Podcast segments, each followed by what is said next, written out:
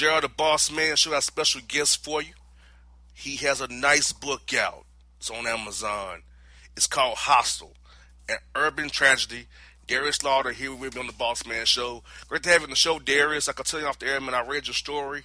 I read your kid, man, and it really struck with me. I definitely want to have you on to talk to our listeners about some things you've experienced in, in your life, man. So, glad to have you on the show, brother. How are you doing on your end, buddy?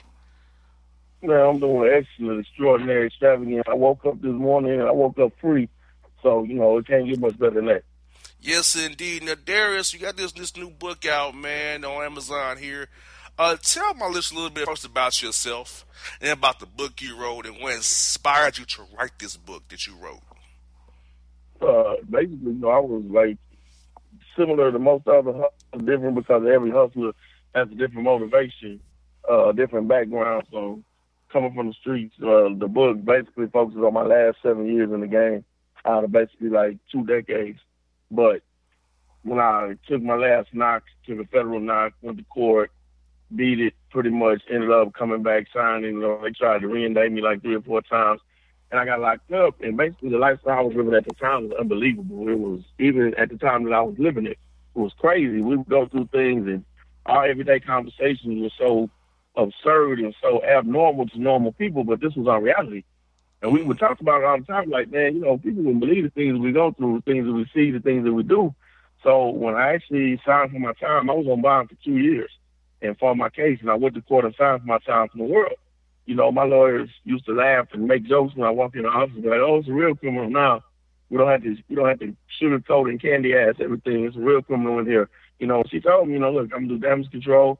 We're gonna knock it down to this, this, and this, and then you're gonna rush time to time, go on vacation, come home, and get back to business as usual. Yes, ma'am. So I knocked it all down. When I went to the county, I started to recount different memories. So here in Texas, they read your mail. So they sift through your mail and they look for anything that they can re-indict you on or any other charges to try and Wow. correlate or collaborate to take you back to court and get you re-indicted. So you have to, when I started to write the letters, started to write the chapters of the book, I had to hide them letters to my little brother and send them home. So basically, for about the next two and a half years, about once a month or every five or six weeks, depending on my schedule and how busy I was, which is funny because I was in the penitentiary, but here in Texas, you actually have to work. So between work, working out, you know, and just gathering my thoughts and trying to maintain, I would write a chapter, edit a chapter, and then hide it in a letter and send it home to my brother. Well, my brother collected the chapters. So when I came home three years and 10 months later, my brother gave me a folder, and it was all the letters in order in the folder. So the whole book was in the folder, buried in letters. So, you know, I came home, uh, reacclimated into society. It's crazy when you come home. I was on a rough farm here in Texas, where a lot of people call it a riot farm. People getting stabbed, people getting beat up daily, all kind of drama and headaches all the time. Stayed on lockdown. So I came home, you know, it was a big change, the switch coming back to the world, trying to reacclimate into society, go get a job, have relationships, you know, just wired down. So I went through some things and finally hit a point where I needed to go ahead and get back on feet. And I said, I'm going to go ahead and put this book out. Well, I was still on parole, so as soon as the book released, they blackballed it. Whoa. TDC put it on the blacklist. Parole officer tried to revoke my parole, wouldn't let me travel, wouldn't let me promote. So again, the book had to sit. About a year and a half ago, hooked up with a guy, a gentleman by the name of Mr. Dave, put me on to a publicist, and she showed me how to get everything done the right way. And then got put on Pitchfork Media here recently, and we're to the races. In the meantime, in between time, I talked to at-risk youth, I talked to decision makers, I talked to young adults, I talked to guys that just got out to let them know that, yeah, you know, like right now I work for a corporation. I'm convict to corporate. So I do a lot of stuff that they say that you can't do. And it was like that even when I was in the streets. They say you can't do this, you can't do that, you can't make money, you can't go here, you can't go there. You know, I was a fat kid. I never really got dependent on other people. I depended on myself. So every time you told me I couldn't, I always had to, just to prove to myself that I could. So in this case, you know, you come home and say, oh, well, you can't get a job. Okay, got a job. Oh, if you get a job, you got to go do manual labor here and you got to go do this. And there's nothing wrong with doing manual labor, but I had a skill set that I had before I went in. So you're telling me that I can't apply my skill set to make $35 an hour and you want me to go build pallets for three cents an hour. That makes no sense. Sure does. So of course, I had to work around. No, whatsoever. So I worked around the system, applied my skill set, ended up on the corporate side, running clubs for a major corporation. Now I catch planes all the time. I catch a plane in the morning to go work. For all the people at CIAA, I will be in North Carolina. So, you know, it's a beautiful thing to fight the system and win and set the example because so many people that get locked up see the system and see the way the deck is stacked against them and come home and feel like they can't do anything else. Exactly. And you have to overcome that, man, because a lot of people just uh, they take they take a bad incident and just let it o- overtake them. Like you, you gotta overcome that. You got to figure out the next move. When something bad happens to me, I try to figure out my next move. You know, I, I, don't ask why because the, the why may not be for me to know, but how how do I react to this bad thing happened to me. That's how I try exactly. to approach my staff. I try to tell when I go to talk to young kids myself, uh, you know, try to show them the way because a lot of young kids today want it easy. It's not easy. It's it, like Mm. I I didn't ask to not have both my parents here with me who died of cancer. I, I didn't ask for that, but I that's what I had to face, you know. So it's like, hmm, kind of that kind of that affect my career negatively and not do my radio thing because I'm grieving for my parents. I need to take what happened, see if I can help others who have those diseases and overcome that and help build and raise money as a way as, as a tribute to my parents. So for you, come come out of the penitentiary, beating the system, and now living your your best life now, man, that's a hell of a thing to do. And we need more people like you to, you know, share your story because people need to hear stories of positivity and success because success breeds success in, my in my view, Darius. Definitely, and, and and a lot of times if I had to go back, of course I would go back. I would not mess with the snitch. You know, there's certain females that I wouldn't mess with just because they were grimy and they were dirty. But overall, my life and who the man that I am today is a product of my experiences. So it can't be all sunshine and rainbows, and then all of a sudden you expect to grow up and be strong. You're going to make mistakes. That's that's you. That's human. That's human nature. That's humanity. You're to jump the wrong way at times. You're to knock your head. But like you said, the recovery is what happens. How do you recover from that? How do you move on from that? Do you grow or do you fall? I've been, they say the pressure will mold you or fold you. I've been places that make most people curl up and die. I've seen it. I've seen grown men crying in wrecks, cutting their wrists, doing everything they can to go to psych ward because they just can't maintain. So you have to figure it out. And the other thing is, do you let one situation in your life define the rest of your life? So you make one bad decision, the state lays it on you. They they label you, they put this X on you. They tell you, oh well, you can't live anywhere, you can't get a job, you know, you can't vote. You're you know you're three fifths of a man now. So you allow that to define you the rest of your life, and you live at a certain level because somebody else told you to live that way, or do you pick up the pieces and keep it moving? and there's always a way around it. You're going to have to work harder. It's never going to be easy. And the biggest thing I find with the newer generation is they don't like to work. They sure don't. They don't like pain. They don't like pain. If it's hard, they don't want to do it. If it hurts, they don't want to do it. They don't. They're, they're not geared to put in that extra effort. In my situation, for me to do what I do with my record, I have to go farther than anybody. I have to go harder than anybody. I have to go to work before everybody else. And there's a lot of days that I'm at work longer than anybody else in order to make and maintain myself, knowing that I had to fight this uphill battle every day. It's the same thing with the book. There's a lot of books and a lot of people that get a lot of airplay that are purely negative based books that are some of them are written okay, some aren't.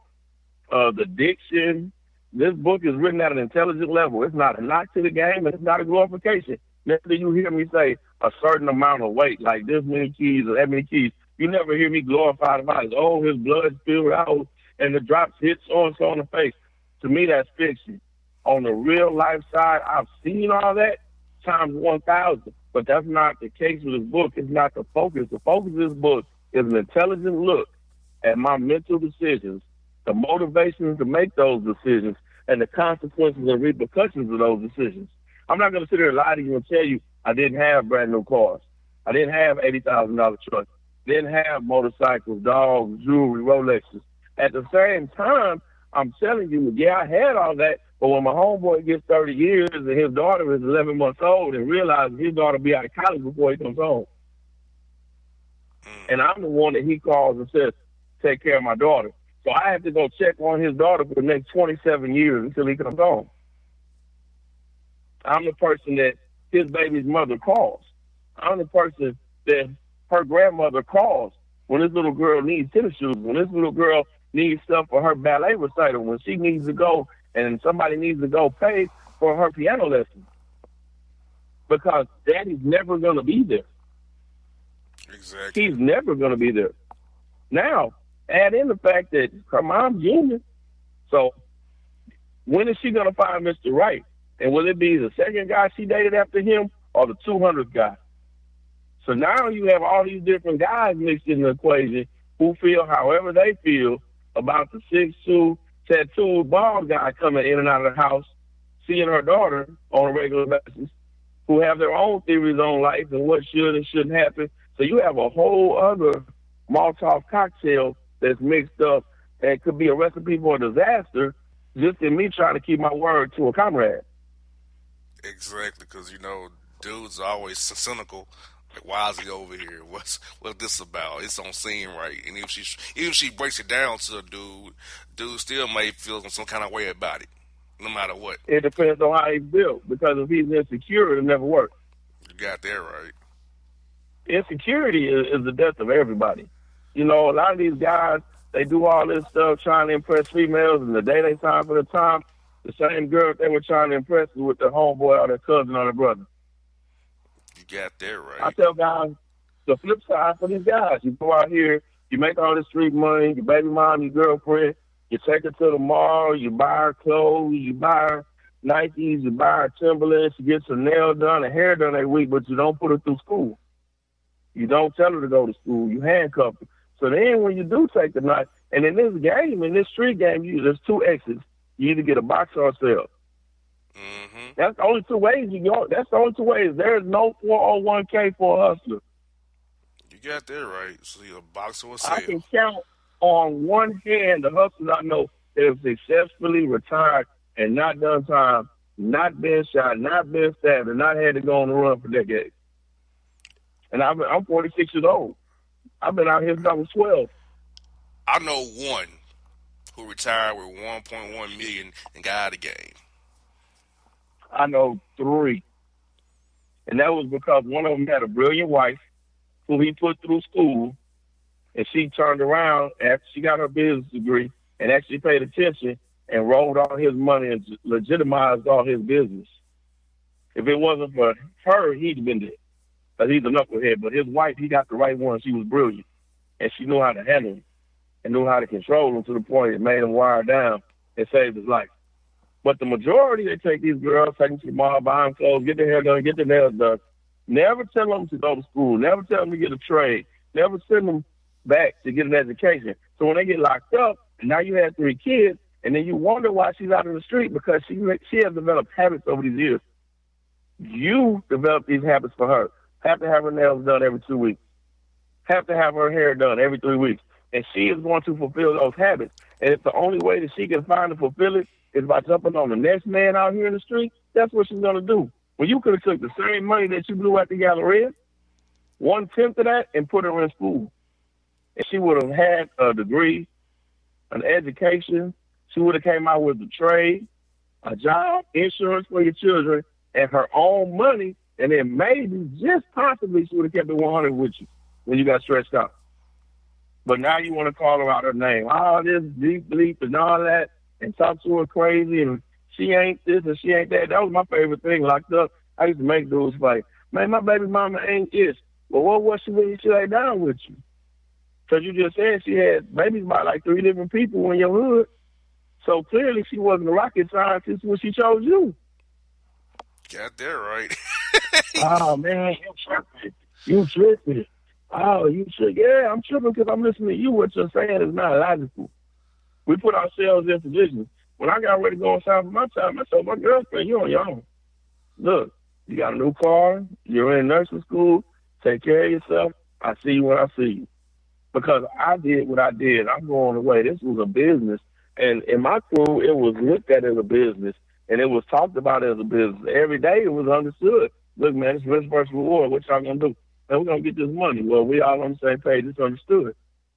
Let's go do what we do. But we know the consequences of what we're doing. As a grown man, the sad part is most of these kids don't know the consequences and repercussions of what they're doing. I They agree. have no clue. I can take any kid right now and ask him about the new video game out and ask him, hey, what's the cheat code? How you do this? How you do that? Seven, eight, nine, ten, eleven years old can tell me everything about it. I can go to the worst crime neighborhoods and see a little kid doing something say, hey, you know how much time they gonna give you for that? Nah, I don't care. Man, I don't care. I'm gonna give me a Rolex. I'm gonna give me some rims. And then in the state of Texas, they'll put you away at 12 and let you out at 25 like nothing happened. That's normal here. Mm. And for them, Texas it's, has the for biggest them- for them, it's, penitentiary. for them, it's free, free labor for them though. To lock you up, it's free labor for them Yeah. since, they, since they make y'all work.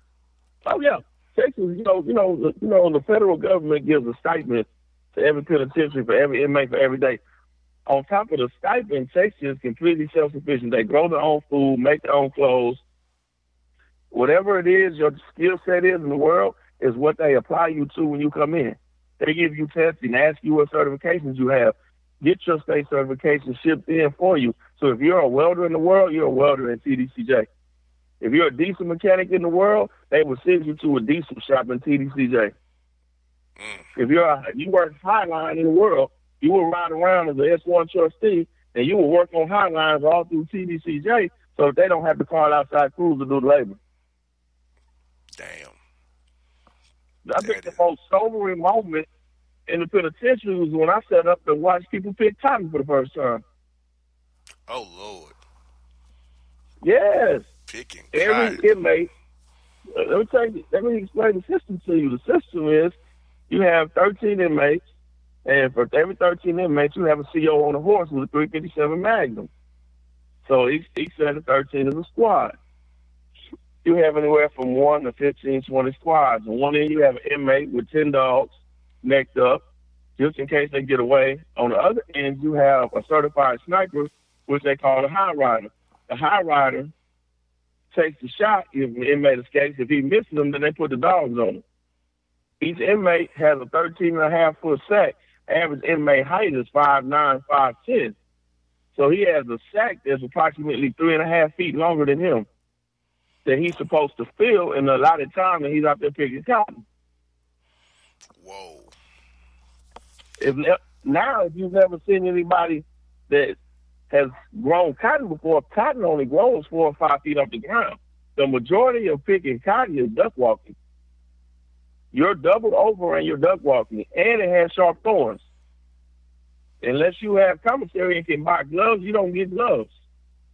So you're in the penitentiary picking cotton with a 13 and a half foot sack in 80, 90 degree weather, duck walking, with a gentleman behind you on a horse with a 357 Magnum. That's an overseer. That's modern day slavery.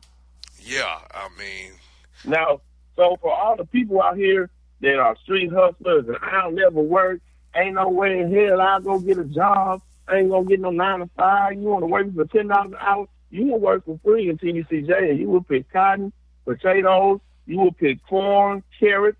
You will weed the same way they show on TV, where they have the Aggie, looks like the big hole with the ten foot handle and a seven eight pound head on it.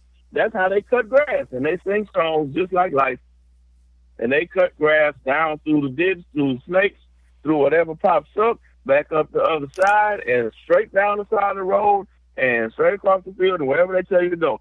You will work somewhere. Go to work and they bring you back in at nighttime. I'm assuming. Yeah, they bring you back in at night to go back out.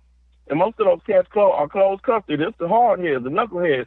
I ain't working in the world. I ain't getting no job. I'm not doing this. I'm not doing that. But you're going to get out there. You're going to get out there and you're going to work now. Wow.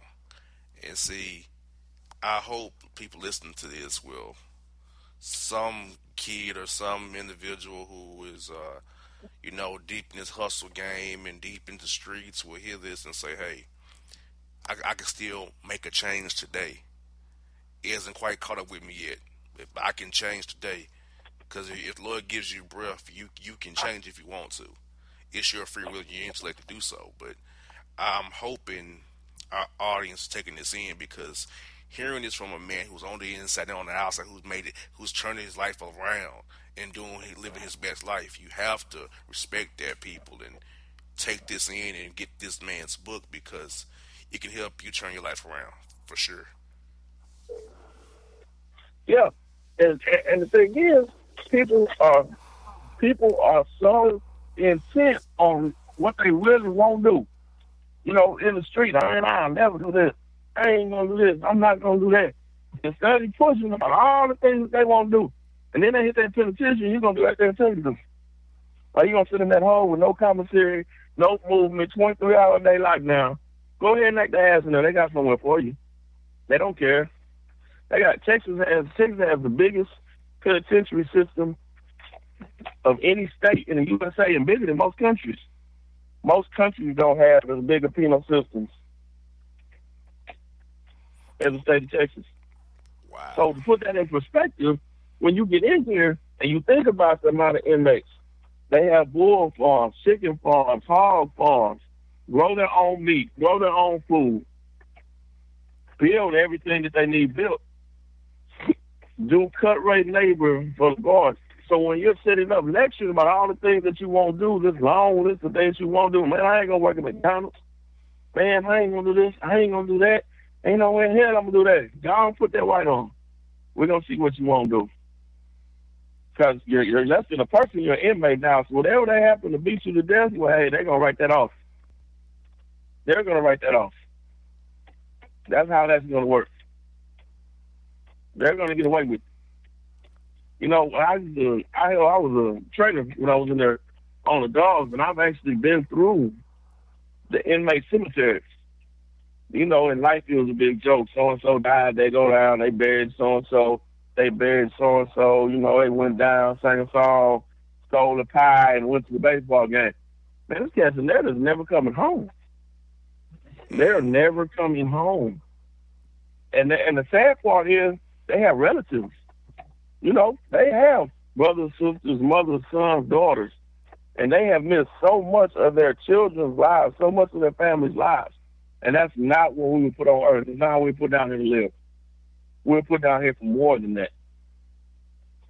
Exactly. And I think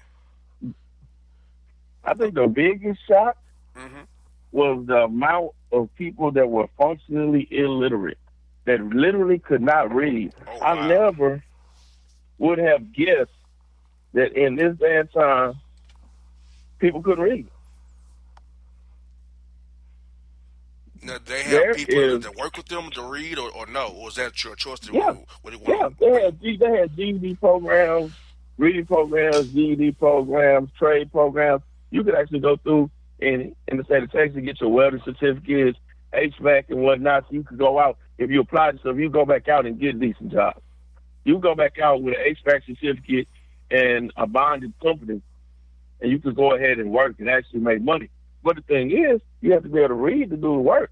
How do you make it to 21, 22, 23, 25 years old and not be able to read?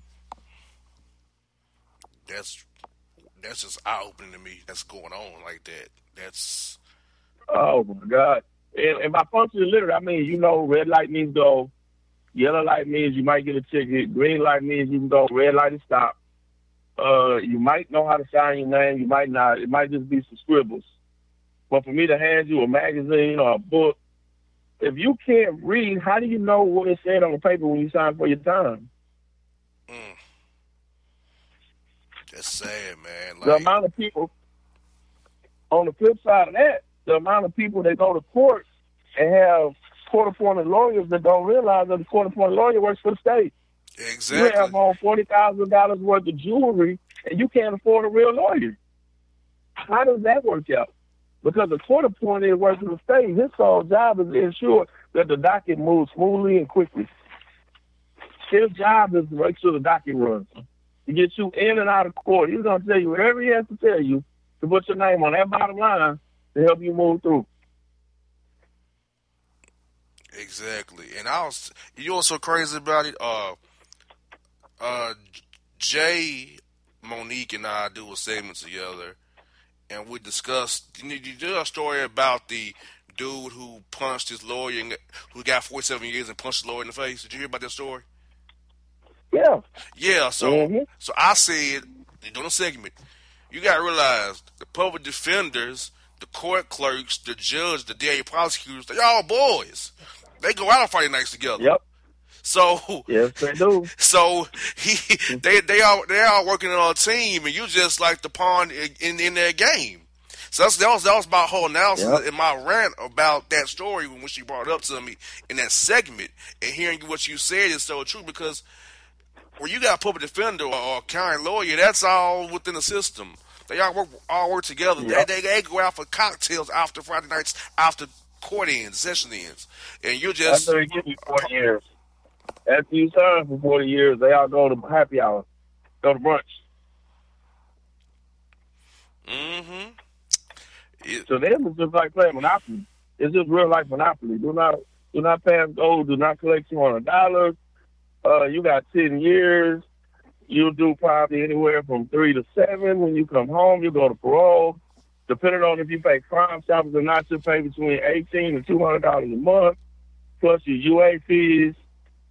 It's you know it's it's it's all about money at the end of the day. But the thing is, we keep volunteering ourselves to jump into the system. And once they get you, they got you. Why do we keep volunteering as a people? Why do youngsters think it's cool because we made it cool? Because we make every dude on a rap song talking about he's shooting somebody cool, but he never talks about his homeboy that got 55 years for murder, and he's never coming home. He never talks about his boy got 45 ags. So for ag time in Texas means you had to do three quarters. So when he gets that 45 ag, he's pulling 38. He's pulling 38 long. The sickest thing I ever heard somebody told, whenever you go to TDC in Texas, when you hit your unit, you go to a parole officer. No matter how much time you have, how little, how much, you go to parole officer when you first get there, they say, okay, well, you know what, you got this much time, you got do this much time before you have to go parole, stay out of trouble, blah, blah, blah, try to get your education. So you get these youngsters that get in there, 18, 19, 20 years old. They hard as stone. They don't care about nothing. They get these big numbers, 25, 35, 45 years. They go see parole officers. I heard parole officer laugh at them and say, you know what, youngster? I'm not going to lie to you. Your parole officer not born yet.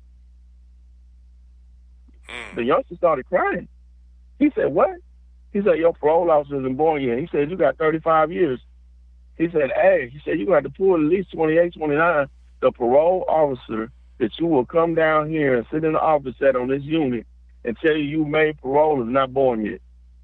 He's going to be born, go through kindergarten through 12th grade, go to college, get his associate's degree, apply to the system, get hired, and come to this unit before you make parole. That has to be a sickening feeling for a youngster, 18, 19 years old. Has a real, a Oh, real man, sick go- feeling. they go buck wild. They don't care, man. Stabbing, fighting, doing everything they can. And the system is designed to hold you like that. So my biggest problem right now is when I see some of these TV shows with these major entertainment gurus that have made it, and they all have TV shows, and I look at some of the stuff that they push, we all know that there's a problem out here. We all know there's an issue. We all know that young people are making the left turn in Albuquerque and never getting back on track. But when I'm doing cardio in the gym and I'm watching all these different major entertainment individuals with all these major shows, it's geeks and freaks and all this weird stuff. So I'm personally disappointed that some of these bigger time celebrities aren't taking a more active role in reaching out to people that can reach out and actually be heard and be seen. Some people that can actually break the ice and talk to some of the youth and make a difference, as opposed to geeks and freaks, as opposed to whatever little trivial story they're running. And, and and granted, I know they're making money. I know they have to run certain things on their TV shows, but there should be a certain percentage of their TV shows and radio shows that they should give back because most of them came from hoods. Most of them came from neighborhoods that were lacking, that didn't have, and they were blessed enough to get out. But it saddens me at a point that a lot of them don't do much, if anything, to give back or reach back and give the next generation that helping hand. But at the same time, turn around and talk about them all the time. You got there right. The hypocrites are definitely in full effect. Now, Darius, before we get out of here, man, I'm a, uh, tell the people again where they can find your book. They can find you on on on social media and where they can connect with you so they can hear more about your story. And we got to have you on again, brother. This has been very much uh, informative for me. And I'm riveted by what you've said, and I I know I haven't been in that world, but it's riveting to me. I know my listeners are captivated as well. So where can they find you? What you got? What project you working on, man? So we can stay in contact with you, get you on the show again to talk more about these topics. All right, sounds great. I'd love to come back on. Um, you can get the books, uh, if you want a signed copy of Hostile or a hard copy of paperback, you can go to www.hostilebook.com. Uh, you can get dog tags, t-shirts. I usually send out a gift, something extra with every book, every signed copy that comes out. Also have uh, merchandise there, t-shirts, hoodies, hats, etc. Um, on Amazon, you can get the hard copy book as far as the paperback. You can also get the copy of the ebook on Amazon. So it's um, under Hostile an urban tragedy. Uh, also working on an audio book. We'll have an audio book within the next four weeks, so that'll be loaded up for people on the run. People that are always uh, constantly moving, busy, so you can just plug in and get get get what you need out of the dose. The next project out will be Hostile Part Two, Homecoming, which is actually uh, pretty much when I made parole, uh, headaches, heartaches, the application is getting ready to come home, different people popping up that have been missing for years and years or what we call the IPO, the initial public offering, when everybody that disappeared and didn't care finally finds out you made parole and come flying back trying to write you letters and come see you and act silly. And the headaches and heartaches after you come home, you know, readjustment and getting back in and bad relationships, the whole nine. Uh, on social media, you can find me on Facebook at Hostile Book, Instagram at Hostile Book. Uh, for those that don't know, my service dog Doom big old red pit bull goes everywhere with me. He also has an Instagram, shows his workouts and different things that we do with him and my other female. So that is at Hostile Doom. So everything is pretty much at Hostile. Uh, you can catch us. We have a lot of exciting things coming up. We have a old school promo truck that we're building, a 76 International Scout Hunter. So it's like a bionic Jeep. We'll be building that and wrapping it. That'll be the Hostile Mobile. We'll be all over the country this year. And just looking forward to getting out, meeting people, talking to some children, talking to some adults, talking to some decision makers, and hopefully re-engineer some of these programs so they actually work, as opposed to just throwing money down the tubes and saying we tried.